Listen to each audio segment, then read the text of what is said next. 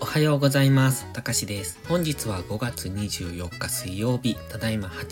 時48分。それではポンド円のトレードポイントを見ていきましょう。最初にお知らせです。ドル円とゴールドの相場分析をポストプライムという SNS で無料配信しています。ご興味があればポストプライムへの無料登録とチャンネルフォローをお願いします。詳細は概要欄にあります。ではまずポンド円の冷やしからですね。現在は黄色丸の高値と現在地で大きくダブルトップからの下落になるのかというところ、なおかつ黄色丸の高値、そして現在地でさらにダブルトップを描いてますので、ダブルトップの右の山の中でさらにダブルトップになるのかというところですね。ただここから下落するとは限りませんが、直近の動きを見てますと、この高値圏で上げ止まっている感じにも見えますので、この辺りからのダブルトップでの下落、そして GMMA、冷やしの GMMA 付近までの下落になるのかなという、そんな印象も受けてきます。今はこの高値圏ですので、ここからまだ上昇する可能性もあるんですが、なかなか思うように抜けきらないというところで、一旦の下落は見ておくのがいいですね。ストキャスティクスは高値圏、こちらも今から買っていくのは優位性がないことがわかります。なおかつ MACD がちょっと怪しい感じなんですよね。チャートとしてはここのところ上昇してきてましたが、 MACD が微妙に下向きになってきて、ダイバージェンスっぽい動きになってきてますので、ここから日足単位での大きめの下落には警戒が必要です。ただし、下位足ではまだ上昇トレンドを崩してませんので、その下位足での上昇トレンドを崩すまでは基本的には押し目買いを考えておきたいんですが、やはり今日足のインジケーターを見てても、ここから大きく下落する可能性が出てきてますので、ここからまだ上昇する可能性はあったとしても、あまりその上昇っていうのはついていかない方がいいかもしれない。もしくはしっかり損切りを入れた上でついていくということが必要になってきますね。チャンネル登録してね。では4時間足です。先ほど言ってましたダブルトップここですね。現在地。この緑のボックス上限に来てますので、現在地がダブルトップの右肩になって、ここから下落するのかどうかというところ。ただ4時間足の GMMA も今は上向きというところで下がったところは買われやすい。そんな試合にはなっております。で、今緑のボックスの上限に張り付いてますので、ここでのレンジですよね。小さなレンジ。この紫のラインを下限、そして緑のボックスの上限を上限とした、この緑の大きなボックスの中で、さらに現在地、ここ1週間ぐらいは、その上限付近でさらに小さなレンジを描いている状態になってますので、このレンジを抜けた方についていくのがいいと思います。ただし、冷やしのストキャスティクス高値圏にありますので、もし上抜けたとしてもあまりそこからは上昇していけないかもしれませんので、そこは注意なんですが、基本的には今レンジの中で動いているという想定で、171.2付近まで下がってくれば、そこからは上昇しやすいですし、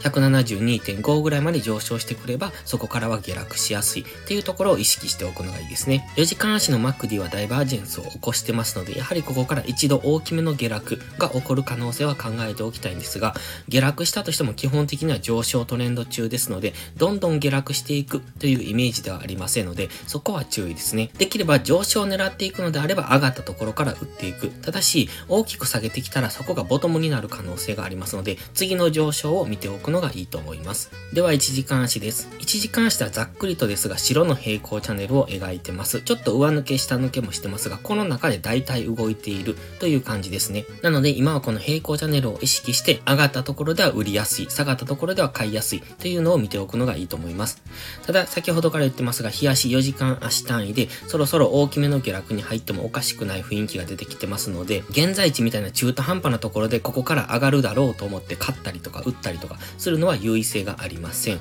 直近の高値まで来たところからの下落を狙う。そして直近の安値まで来たところからの上昇を狙うという風に引きつけてトレードすることが大切ですので、今は上昇トレンド中なのでもう一段伸びる可能性はあるんですが、中途半端なところから買っていくとそこから大きく下落するっていうことも考えられますので、その辺は注意ですね。そして171.2付近、ここ1時間足の目線切り替えポイントの紫のラインを下抜けると大きめの下落に入っていく可能性がありますので、その辺は注意。押し目買いで考えられるのは一旦171.2付近までですね。ここを下抜けてくれば、次は一旦大きめの下落に入る可能性を考えておきたいです。ただしすぐ下には4時間足の GMMM ありますので、下げてきたとしてもまた下髭で返されるみたいな動きをすることもありますので、そこは注意ですね。今このオレンジのトレンドラインになんとなくサポートされている感じではありますので、このあたりまたオレンジのトレンドラインまで近づいてきたところでは買いが入りやすくなってもきてますので、その辺を見ておきたいのですが、やはりこういう中途半端なところで買うよりも昨日安値ぐらいまで下げてくるのを待ちたいところ、もしくは昨日高値ぐらいまで上げていくのを待ちたいところ、その辺まで引き付けてトレードするのが今は安全じゃないでしょうか。そして上昇トレンドではあるんですが、どちらかというと上位足は大きく下落しそうな雰囲気も出してますので、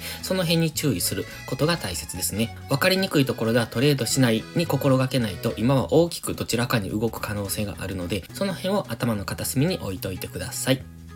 それでは本日は以上です。この動画がわかりやすいと思ったらいいねとチャンネル登録をお願いします。そして最後にお知らせです。YouTube のメンバーシップでは初心者の方向けの丁寧なスキルアップ動画を毎週更新しています。トレードの基礎が学べるメンバーシップにご興味があれば一度お試しください。また、初心者ではないけど安定して勝てないという方は、ポストプライムでのプライム会員をお勧めしています。こちらは YouTube のメンバーシップと違って2週間の無料期間があります。7月からプライム会員価格を値上げしますので、少しでも気になる方はお早めの行動がお得です。今登録すれば値上げ後も今の価格が適用されます。ぜひ無料期間を有効にご活用ください。